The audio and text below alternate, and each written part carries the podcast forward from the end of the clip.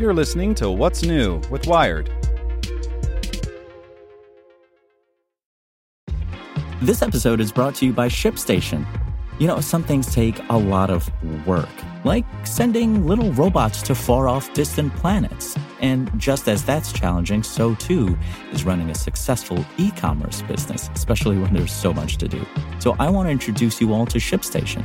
Now, I love using ShipStation because of its easy to use dashboard, which makes managing orders and printing labels a breeze and super smooth. Oh, and the customer service is just out of this world. It's exactly what you need to help grow your business. Sign up for your free 60-day trial at shipstation.com slash technews. That's shipstation.com slash technews.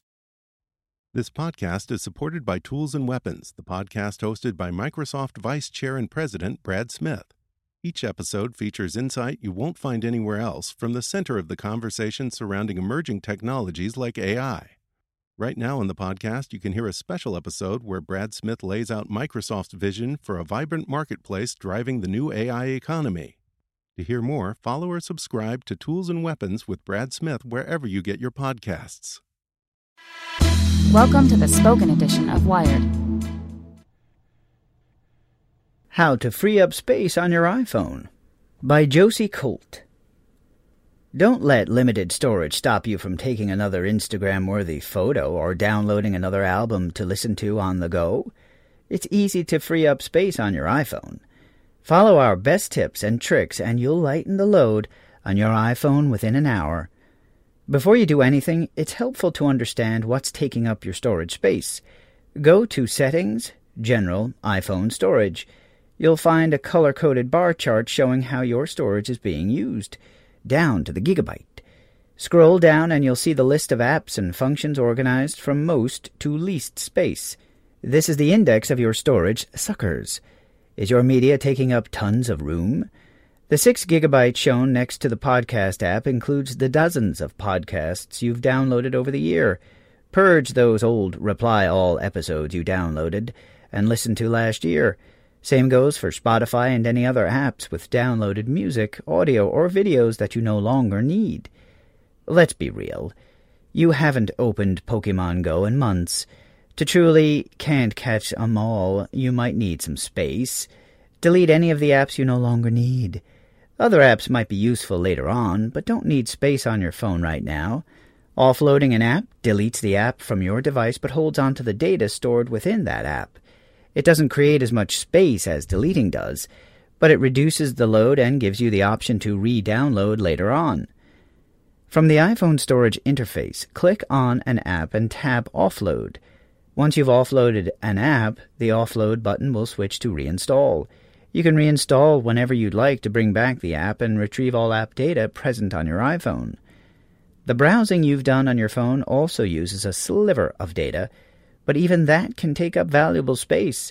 Safari and Chrome save your history to fill in your sentences and make it easier to log into sites you've previously visited. If you care more about the space than the convenience, go to Settings, Safari, and click on Clear History and Website Data. For Chrome, open up the app and go to Settings. At the bottom of History, click Clear Browsing Data. On to the hard stuff Photos. By default, iPhones automatically stream your most recent 1,000 photos across all of your iOS devices. It's good backup, but it's also a space grabber that can lead to redundant photo storage. To stop the stream, go to Settings, Photos, Upload to My Photo Stream, and switch it off. Another superfluous space grabber, HDR photos. Shooting in HDR takes three separate exposures and uses the best parts each to produce one photo. There's no real reason to hold on to the other exposures once they've been blended into one nice one. Go to Settings, Camera, and turn off the option at the bottom to keep Normal Photo. Don't need all of your photos on your phone all the time. Consider uploading them to a cloud based service and then deleting them from local storage. Google Photos and Dropbox are both good options. Google Photos is free and offers unlimited storage if you choose the option to back up your photos in high quality or great visual quality at reduced file size. The other option is to back them up with the original resolution, which is limited by your Google account's cloud quota. Dropbox is also a good tool for saving your photos outside of your phone. Download the free Dropbox app and create a basic Dropbox account, which will give you 2 gigabytes of storage at no cost. From there, you can add photos in full resolution to your Dropbox. And note that the higher your camera quality, though, the more space each photo takes. Like photos, messages can take up space too, especially when you've got a zillion group chat set to save on your iPhone forever. Forever is a long time. Do you really need messages any older than 30 days? Okay, how about a year? Those are your three options. Setting your messages to automatically expire for anything other than forever should help. You can do this by going to Settings, Messages, and adjusting your settings under the message history. Attachments sent through messages also take up space. If you're in a group message thread with all of your extended relatives, chances are there's quite a few videos of your uncle's newborn. If your iPhone notices a lot of incoming attachments, you might see an option to Review Large Attachments, a section that sometimes shows up under Settings General Storage.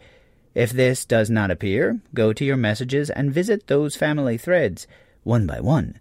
Clicking on the eye icon in the top right corner of your message thread will bring up all photos and videos included in the thread. Go through them individually and manually delete the ones that you don't need on your phone anymore. Want to learn how you can make smarter decisions with your money? Well, I've got the podcast for you. I'm Sean Pyles, and I host NerdWallet's Smart Money Podcast. Our show features our team of nerds, personal finance experts in credit cards, banking, investing, and more. And they'll help you make the most of your money while cutting through the clutter and misinformation in today's world of personal finance. You'll get clarity on strategies to help you build your wealth, invest wisely, shop for financial products, and plan for major life events. Listen to NerdWallet's Smart Money Podcast wherever you get your podcasts.